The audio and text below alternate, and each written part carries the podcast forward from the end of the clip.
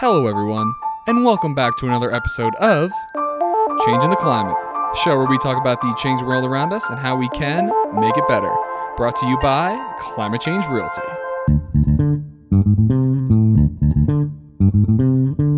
All right, all right, all right. Well, hello, everyone. We are back for another episode of Changing the Climate. I am very, very excited to have my guests Alyssa Harding. Alyssa is the Secretary of Naturally Boulder, a nonprofit and economic development initiative to bring together Colorado's natural products community. She also works as the Operations and Packaging Collaborative Director of One Step Closer, an extended community formed to create positive change and is the director of member experience at Sustainable Brands, a news outlet seeking to inspire businesses to lead the way to a sustainable, abundant future. Alyssa, thank you so much for being here this week. Yeah, thanks for having me, Ethan. Yeah, it's my absolute pleasure, and I always love to just get started hearing a little bit of background on who you are and how you got to be where you, where you are today, and all the all the different things that you've been up to. Yeah, yeah, definitely been juggling a few things over the past few years, but I'd say its inception was, you know, from an early age, I was very much motivated by an intrinsic love of the environment. So when time came to select a program to do my undergraduate around, I selected agricultural ecology and I'm originally from Florida. I went to the University of Florida, the Gators.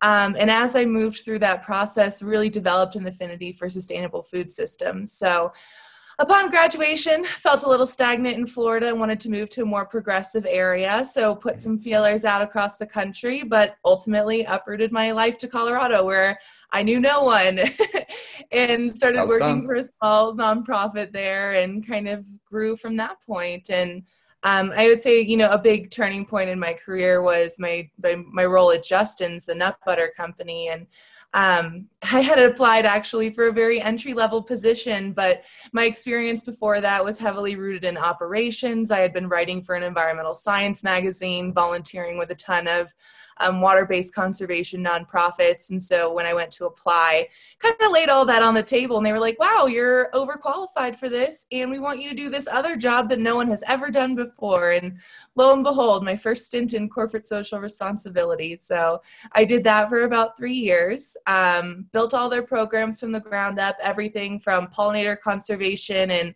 the California almond orchards to circular packaging efforts, um, and then finding ways to engage our employees in that as well well. And then slowly but surely um, grew my network within the sustainable food system sector, um, joined the Sustainable Food Trade Association as their executive director.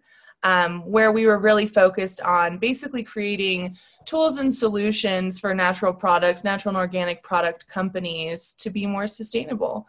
Um, so we did everything from materiality assessments and climate action planning, and obviously thought leadership opportunities that were aggregating the impact of our members. And so, um, gosh, I guess that was just at the beginning of this year. And then a lot more has happened since then with COVID. Sure. So um, I've been engaged with the OSC community for the past few years. Laura Dickinson, their founder and director, and I go way back to my aspirational days at Justin's where I was throwing together sustainable brand summits and trying to, you know, mobilize action in natural products companies in Colorado. And um, have been supporting them in a part-time role running their compostable packaging collaborative.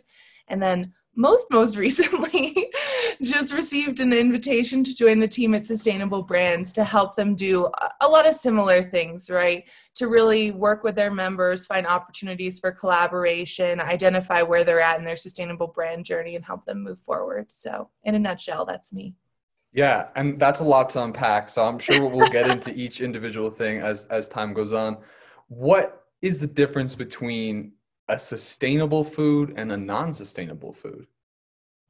Well, I mean, systemically, there's a lot of different variables to unpack there. And so, yeah if you're just thinking about supply chain, that's a big part, right? How much does renewable energy fit into your portfolio? How much plastic is in your packaging? You know, where are you sourcing your food from, right? Is this an organic, a certified organic product? Is it non GMO, or are you more on the conventional side of things? So, those are just a few tenants that we can rattle off off the top of my head. Definitely. Sorry, I just got a little phone call. Um, So, where did this this mission you have to drive institution institutional change through sustainability? Where do you think this came from? Is it is it something in your childhood or through your study over the years of these practices? Yeah, I think it's a, a bit of both. You know, as a child, we moved all across the country with my mom and always always made time to go to national parks and go on hiking excursions. And even when we lived in florida we had three acres and a big swamp in our backyard. So i was always out there climbing trees getting bark in my eyes you know trying to avoid the alligators. Um, and then i think that just grew once I got into my agricultural ecology program because it was just so fascinating. And especially for me like hydrogeology like the study of like water and people was especially interesting just how unique the spring systems in Florida were and um, I actually wrote a capstone paper on large scale irrigation in the high plains around sustainable ag. So I think that was probably the catalyst that really started driving this food system development. That's amazing. I definitely want to get into um, sustainable ag because I really know nothing about it and i think it would be very beneficial for my listeners to hear but before we talk about that i would just talk, like to talk about the just the broad idea of corporate res- social responsibility in general because i know kind of a lot of people think the way the economic system works is businesses derive profit and pay their shareholders and that's mm-hmm. kind of what has been like the big I don't know, the big way of doing business since the 90s and math layoffs and all these other things. And I think this transition to focusing more on stakeholder value, like they teach at the Leeds School of Business, obviously it just it just makes a lot more sense. So would you like to just explain what the idea of CSR or corporate social responsibility is? Yeah, definitely. And I mean, you touched on it, right? Like shareholder primacy doesn't sure, serve anybody except for the shareholders. So when we think about conscious business, that's definitely a even shift. they're unhappy. Yeah, right. And it's a shift towards stakeholder capitalism and conscious capitalism is what we call it. And so I'm sure, you know, you've heard of the triple bottom line, right? Like people, profit, planet. planet. We're also mm-hmm. hearing now the quadruple bottom line, throwing purpose into that mix because Ooh. I know, right? It all continuous improvement always. Um, but really, it just boils down to how do you govern your company? What is your company's purpose? How are you producing your products and service? And how are you using your brand voice for advocacy? There's so many avenues where companies can take to be a force for good. And especially, I mean, I would say over the past few years, and even more so now with COVID, as nonprofits are seeing a reduction in funding, as municipalities are struggling to deliver their core services, businesses can now step in as a real force for good. And that could be intersectional environmentalism, diversity and inclusion, climate action, or even just like community empowerment. So there's there's a lot of different pathways that you can take. And the idea too to illustrate the ROI and make the business case for sustainability is tying it to the foundations of your company. So if you're a tech company who's sourcing heavy metals from perhaps like a region in Africa, there are empowerment programs you can do at the ground on your supply chain. Or like for Justin's for example, you know sourcing all of our almonds from the California almond orchards, there are pollinator conservation, water conservation and additional empowerment programs we can do in those key areas. Really cool. So I'm I'm very into the work of Simon Sinek. Have you ever heard of him? Yeah, we covered him a lot in I guess all three of my degree programs. Oh, he's amazing. And so I read his most recent book called The Infinite Game. And it's it's this theory by someone, some game theory where there's these finite games and these infinite games. So a finite game is like baseball or soccer, like the time runs out and then whoever has the most goals wins and that's kind of the way that most businesses think about their businesses as much as we can get to the bottom line we win. But then there's the theory of the infinite game where you just the point of the game is not to to win but to just stay in the game. So businesses are just uh, collaborations of people who have the same values that are looking to achieve a mission. And i just think it's it's very it's very interesting. And if you think about the, the companies that have stayed around the longest or that are very successful for a long time. Microsoft, Apple. We'll see what happens with Amazon. I don't know because they've been pretty militaristic with their rise.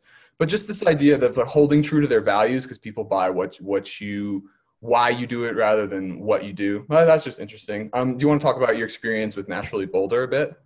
Yeah, yeah, Naturally Boulder, I've been on the board now for about three years, but I've been involved with them for longer. Um, and it's great because they're a nonprofit trade association that's really trying to foster sustainable entrepreneurship and regenerative business models in the natural products sector.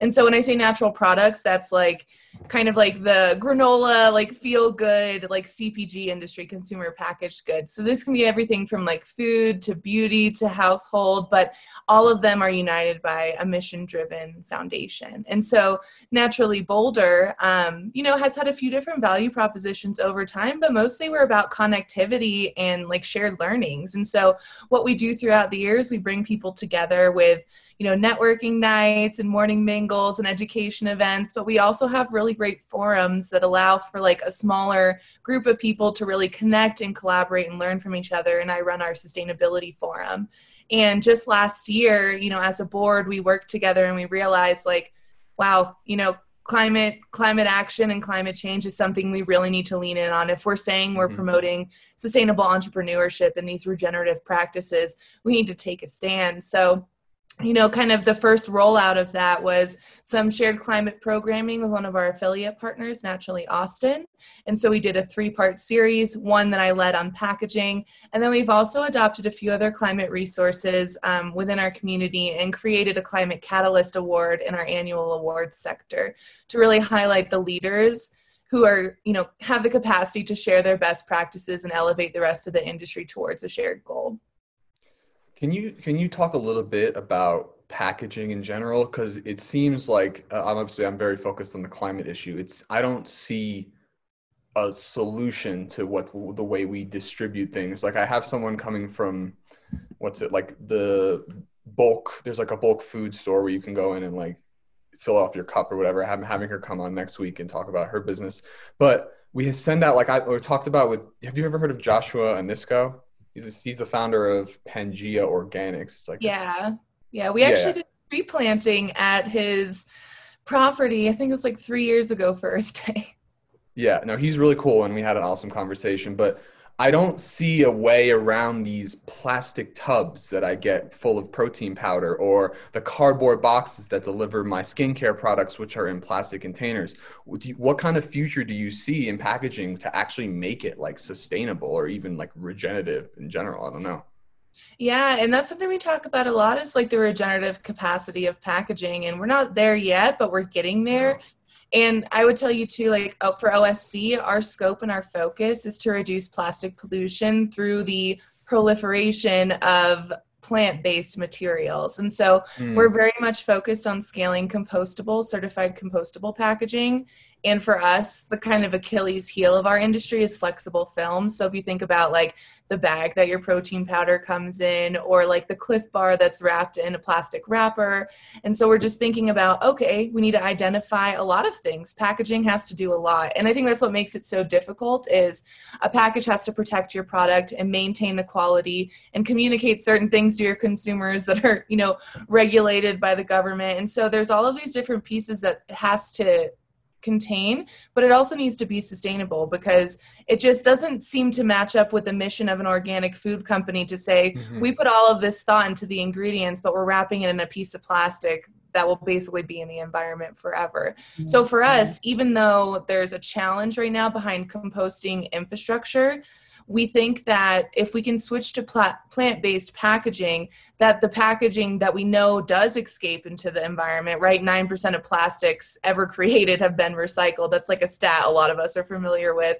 And think about how much of that ends up in the landfill how much of it ends up in the environment. And if those were plant-based packages they would actually be able to biodegrade in the environment. And i say biodegrade but that's not like the biodegradability standard. That's two completely different things. But it'd be able sure. to break down and then there's also the capacity to have soil degradable and marine degradable packaging. And those are still sort of in the innovation pipeline and aren't fully scaled yet but there's a lot of opportunity there to really like give back to the system which is you know the core of regeneration rather than continuing to extract it on like a model that's been optimized for pricing and efficiency at the expense of negative externalities of the resource use facts but uh, at the same time we can't ignore these pricing efficiencies because I, I want solutions and I want them today, but we, I'm not going to get them unless they're actually realistic. And that means working with both sides of the field and understanding that people want to make money and stuff. Is mm-hmm. I know that like, can we use like seaweed or something? Because I've seen like plastic made out of seaweed and stuff, and there's a lot of seaweed, isn't there? Definitely. And actually, Patagonia did a case competition, I think two years ago, that I attended and there was a few graduate students who suggested this that just that and there's also potential there to revitalize coastal communities around the growth and production of like seaweed and algae which is like very cool so that's definitely one um, but I would say the application varies because when you have food packaging, there are a ton of regulatory requirements you have to adhere to. There's keep also the safe. fact that whenever, exactly, to keep people safe. And then there's also the fact that when you have different types of product and this is like going into a little bit the science behind it but like yeah. you have barrier requirements and so what does the oxygen barrier look like what does the moisture barrier look like like the evaporation because all of this due diligence around a new material if ultimately your product isn't deliverable that's not a success and that's not scalable. And so, you know, the work of OSC is basically aggregating a lot of shared learning. We work with Clemson University on shelf life studies of different basically packaging structures and see directionally if they meet those barrier requirements. We also work with haulers. We just had a composter lunch and learn to really understand the barriers of accepting compostable packaging. Because right now there's no distinction between like a compostable wrapper and a regular wrapper. They both look like wrappers to a composter sitting in a big bulldozer 20 feet in the air. And so the struggle is, you know, we have to bridge the gap between all of the stakeholders right across the value chain. And we work, obviously, we have material providers who are like our partners in all of this. And the nice thing about that is we've been working with them since the inception of the packaging collaborative and they offer material discounts there's a possibility too for the folks who share similar structures to aggregate their purchasing power to actually make it more affordable more comparable to a conventional plastic. But i think the thing with pricing is like i mentioned it's a negative externality. Plastic has been optimized. The system of plastic has been optimized to just produce produce produce virgin mm-hmm. plastic everywhere. The recovery is really poor. And so when you have a system that's so cheap artificially how do you incentivize people to pay more for a product that truly refle- reflects the cost of that resource yeah, I think it is a lot about this idea of, of shifting people's mindsets and making them understanding. One of the analogies that Jeremy Epstein, who was on the show a couple weeks ago, used as far as carbon emissions is that we're it's like we're swiping a credit card and we're going to have to pay back this debt eventually. Yeah. But the more and more we use it, we just keep racking up this debt. And there's you know I talk about the Great Pacific Garbage Patch, and that's been there since two, since when at least 2009. Yeah, uh, it's how, how do you deal with this like you're doing all this amazing work but like how do you deal with like the timeline of it when you know that like we need to do more like today today today yeah it's definitely like a sisyphusian struggle you're pushing the rock up the hill and you do it yeah. because you have to right for right. those of us yeah. who are so motivated that.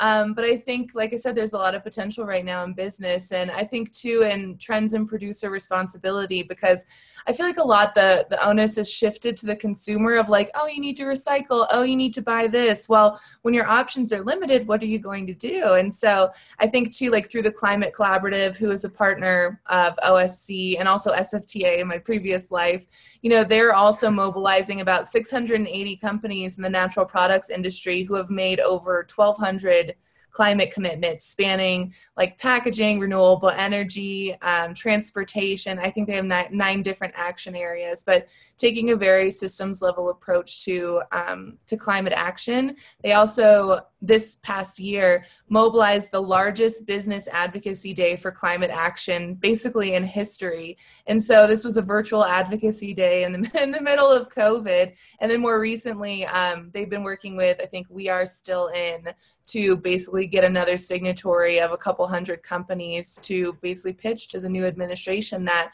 look you have billions of dollars represented here and if you can partner with us um, also, plug public private partnerships are the way. Um, but if you can partner with us, there are ways to, to really aggregate the impact of the business community and support, you know, local and national resilience when it comes to climate change. What does that mean, public private partnership? It basically just means working with municipalities or working with NGOs when you're a business, right? Like there are definitely areas of expertise that NGOs capitalize on where thinking about like when I was at Justin's, we knew that pollinators are in decline, 42% of pollinators are dying off every year and almond orchards require pollinators to to basically be a business. Why why are they dying? Oh, okay. What are the four P's? Um, pathogens, pests, poor forage, and pesticides. yeah. So, and there obviously there are things within your supply chain that you can do there, right? Like you can integrate more um, native bees, like the blue orchard bee, which was a project we were working on in Fresno. Um, there are ways that you can do it too with you know purchasing organic products instead of conventional and then you know that pesticides aren't being directly used on the on the farms that you're sourcing from. And there are also ways too to like build supplier codes of conduct and really like inform your supplier base around their impact whether that's you know climate and scope 3 or whether that's you know aligned with some other sustainability pillars that you have within your your company but working within your supply chain and working with local partners on the ground, especially nonprofits. Like for us, we worked with Xerces in the California almond orchards. And in Boulder, we worked with Growing Gardens around pollinator conservation. And we bring out the staff and volunteer and get everybody really like integrated into the national work we were doing with a local partner. So that's a little little example. That's amazing. So I want to I want to level with you here for a second. So I don't come from any sort of I love the nature, I love hiking. I don't come from any sort of science or sustainability background. I didn't have much interest in this topic at all. But I have this real estate business where 50% of my net commissions are donated to fight climate change. And the reason I do that is because I'm deeply concerned with what's going on. I want to have a family, I want to have a, a sustainable society where we can all live and prosper.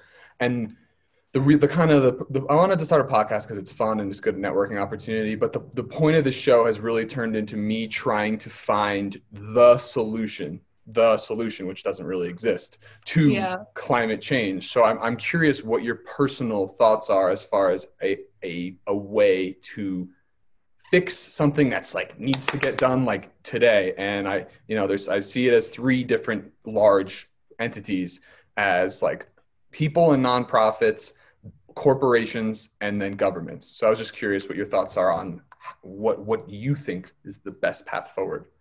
Yeah, and I mean having all the stakeholders at the table is essential, right? Like it took generations and decades and so many people to get to where we are today in terms of our global emissions. So it's going to require just as much input and work to reverse that. Um, and I think too, I'm a big believer in sort of a um, a local regional approach right? Like there are ways for you to work on the ground level on a small scale figure out what's right and then grow it from there.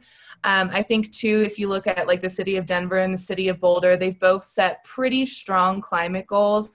Um, for my master's program we reviewed like denver's mobility plan and their climate action plan their 80 or 80% reduction by 2050 of their their climate emissions in the city. And so i think that's a really big part of the cities setting very like progressive proactive goals and trying to work from there and i mean that spans everything from like investing in electric infrastructure to diversifying your energy portfolio like for you too in your scope of work you like green design and and finding all of these ways too to like transform the built environment into a solution like a carbon sink rather than a carbon mm. suck basically yeah, so yeah. how can we create more green spaces so it's like city design is an important part. Producer responsibility when it comes to businesses is a very important part.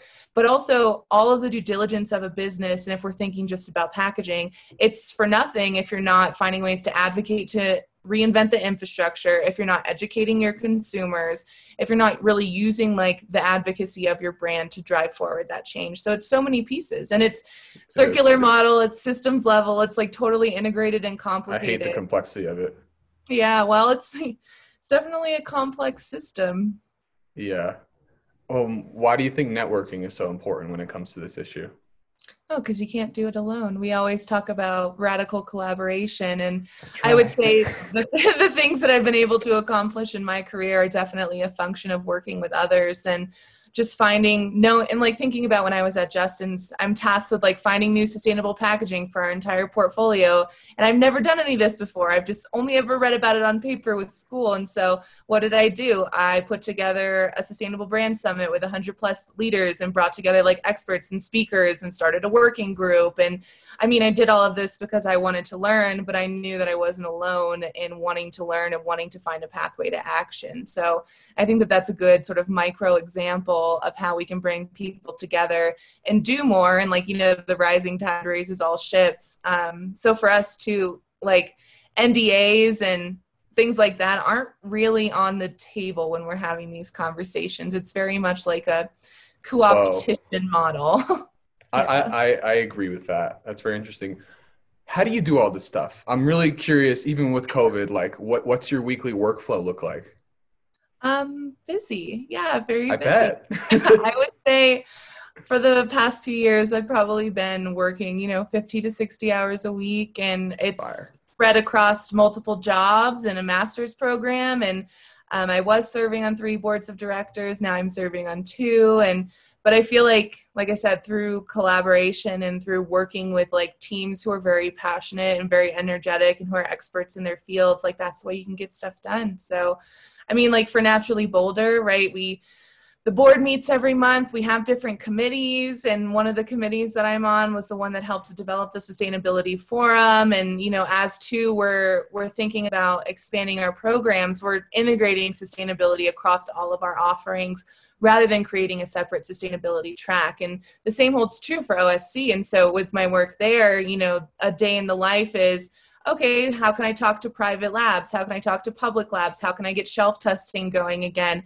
How can I integrate new material partners or work with the Masters of Environment program at CU to launch a plastics innovation page as like an open source resource? So, I mean, these are all definitely things that I do in my day job and then just bring people together, right? And have shared learning opportunities and and the same goes with sustainable brands. We just hosted our our first member discussion group around setting science-based targets and so brought together a cohort of 50 to learn from Estee Lauder and to find ways too to basically learn from them, share their practices and find solutions together. So You're amazing. How how did the the pitch slam and autumn awards uh, thing go? Well, it was like online for Naturally Boulder. Yeah. It actually went really well. And, you know, for us, like that's one of our biggest events. And normally we're so used to doing it in person. And obviously we had to do a quick pivot to virtual. And fortunately new hope which um, they're they're a media firm too in the natural products sector but they have a fantastic platform we were able to use which is called Swapcard.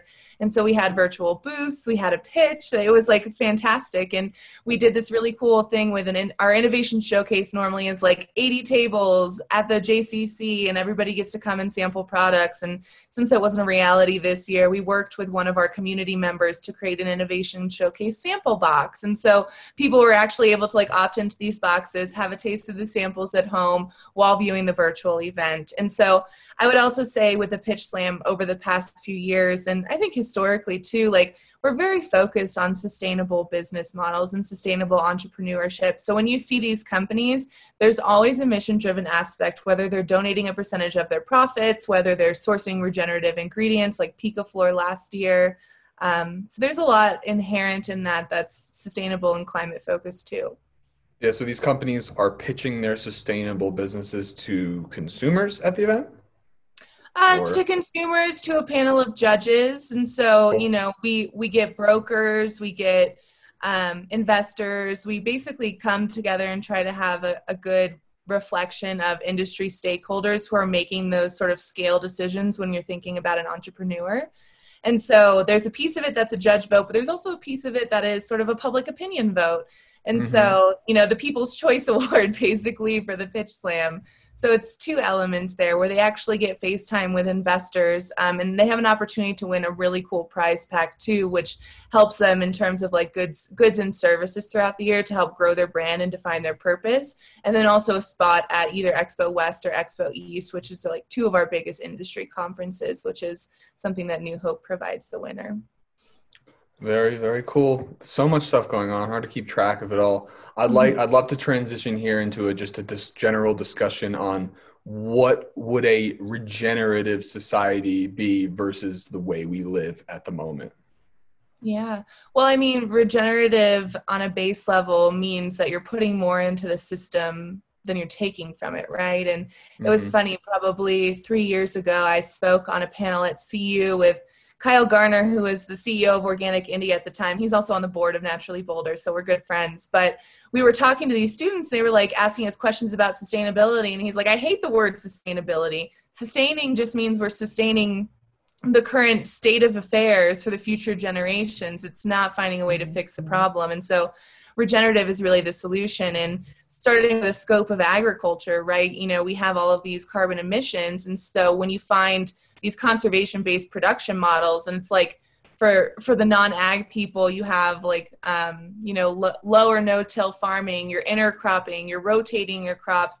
You're basically finding ways to replicate the natural system in a way that regenerates the land. You're drawing carbon down from the atmosphere you're building soil health. I think it was Sa- the savory institute that released a study recently that we have 50 years of topsoil left. So it's really never been more important to transition to regenerative farm farming and livestock practices. So wh- why is that? What are we doing to the soil that makes it not growable anymore? So thinking about sort of like the agricultural belt in the US, right? Like the Midwest. Yeah. It's a very arid region, but it's a temperate grassland. So it has some of the richest so- soil profiles in the country. But we've been growing corn and soybean there on a large like agri- agribusiness dominated scale where we're we're withdrawing the water from the Ogallala aquifers we're reducing the aquifer capacity we're dumping it full of like pesticides and fertilizers and that ends up running off all of the topsoil into the Gulf of Mexico causes eutrophication and harmful algae blooms. It's like a whole disastrous process.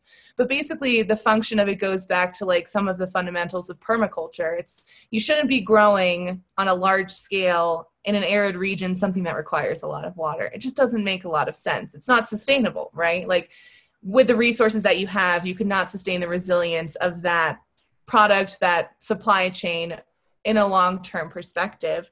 And so that's what's happening. We're exploiting the land at basically the behest of an agribusiness system where we need to switch to something that's more of a permaculture oriented regenerative practice where we're farming the right things in the right areas if you think about too you know i think most farmers are doing this in the mid in the midwest but you rotate corn and soybean because the legumes nitrify the soil and the corn takes a lot of soil. So that's something that they are doing, right? But when you're only rotating those two things year over year and it's not a regionally appropriate um, plant, obviously you can see how things get complicated over time especially with a growing population and so much uh, so much subsidies from the government too to grow those two crops and when farmers only make $14,000 a year, how are you going to incentivize them to switch to a more sustainable practice? So, tough. So, I have two questions. I guess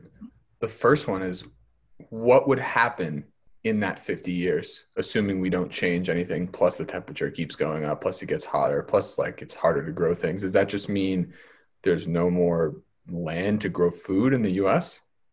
No, there would still be land to grow food, but it would be very like input intensive. And so as you're trying to grow it, I almost like think about what was that movie where Matt Damon was on Mars? Oh, uh The Martian. Yeah, yeah, exactly. Where but it's almost like that, right? Where he had he had sorry, yeah, he had to start from scratch and like build an entire soil profile from nothing. And so in that same lens, like if we're reducing the topsoil, which is where all the nutrients and the organic matter is, if we don't have that, then we have to basically supplement it with probably something synthetic, which is again not sustainable. So doesn't it seem like rather than trying to put a band-aid on a gaping wound, to heal the wound through mm. regenerative mm. practices. Mm-hmm. So, why are we growing these two crops? Is it about price efficiency, or because I don't do? I mean, I, am I guess I have a, a, different diet than most people, but are most people eating a soy corn based diet? Well, you just have to think about how many things soy and corn is is in. So that's one thing where it isn't a ton of products, and especially when you think conventional consumer packaged goods, like how much corn syrup is in cereals and grain based food, and how much soy is in like protein based foods. And so there's there's a lot of proliferation of those two ingredients within the food system excuse me. But also if you think about it generations of farmers have been farming these crops. They've been subsidized by the government. So there's a financial incentive for them to continue their current production models because to them it yields the maximum input for them for their viability. And so it's not just a simple question of oh everyone should switch to organic. Organic is a three year transition period and a really costly certification. If you're a farmer making $14,000 a year, that's not a viable step for you. But again, when you think about like public private partnerships, there are um, companies like Kashi who are doing a transitional program with some of their farmers. And in the meantime, in the three year transition period, they're actually paying them a premium as if it was organic to help them make the transition to organic on that cropland. And we're starting to see that trend for regenerative agriculture too. And like companies like General Mills are creating regenerative pilot programs and training their farmers and and basically finding ways to give them the resources and bridge the gap both financially and I think educationally to make the transition to more sustainable production models.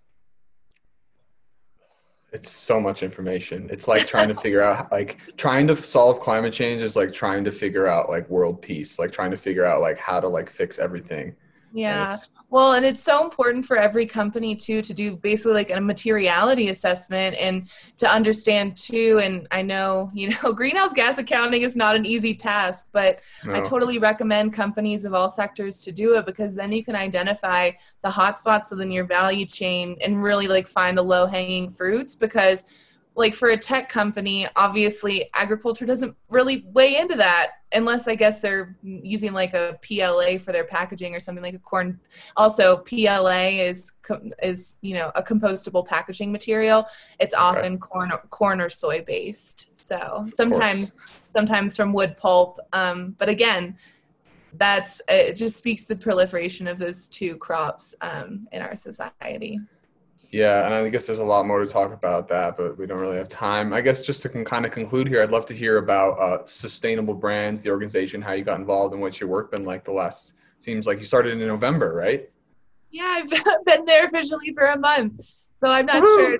I'm not sure too much how how much I could share, but um, I love it, and the reason I took the role is for me, I wanted to learn more about what cross sector applications there were for impact and I think food systems will always be my passion. And there's a lot of food and beverage and CPG companies within their network, but they work with about 80 of the biggest global companies. So like Procter and Gamble and Unilever and like REI and Target and UPS and Sonos and Kohler and just there's so many different approaches and that's that's why I mentioned that materiality piece because you need to really understand the impact of your own value chain in order to create a plan but then what Sustainable Brands offers, much like the other organizations that I've worked with before, is a collaborative environment of like open sharing and thought leadership so you can really elevate each other's work and move forward together. And so, you know, the scope of my role in, you know, running like member experience and member programs is to help make those connections, to help cultivate meaningful content in workshops and discussion groups too. We just launched, like I said, the first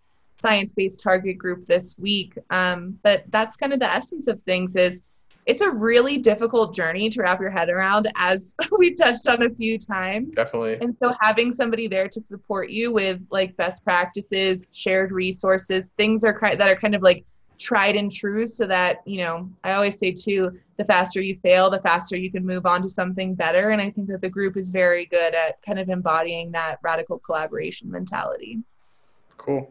So, what would you leave listeners who are kind of like me, who don't know too much about the topic, with as far as how to proceed forward? Because these issues are so large scale, very important, very relevant right now, and can be just super overwhelming. How would you recommend people get involved if they're interested but not knowledgeable?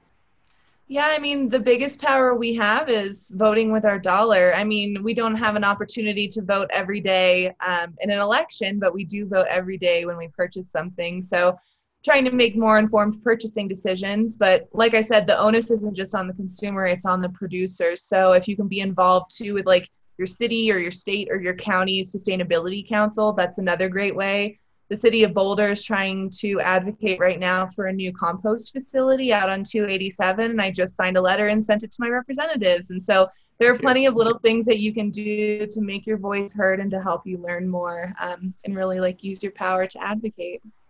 Yeah, and I think everyone should be trying to use their voice a little bit more, especially in the US. We have so much power and we really set the stage for the rest of the world. People will follow in our footsteps. So if you lead by example, just believe in what you're doing and keep going. I think uh, I think you can really make a big difference. So, Alyssa, it was really a pleasure to have you on. Thank you so much for making time to join us this week.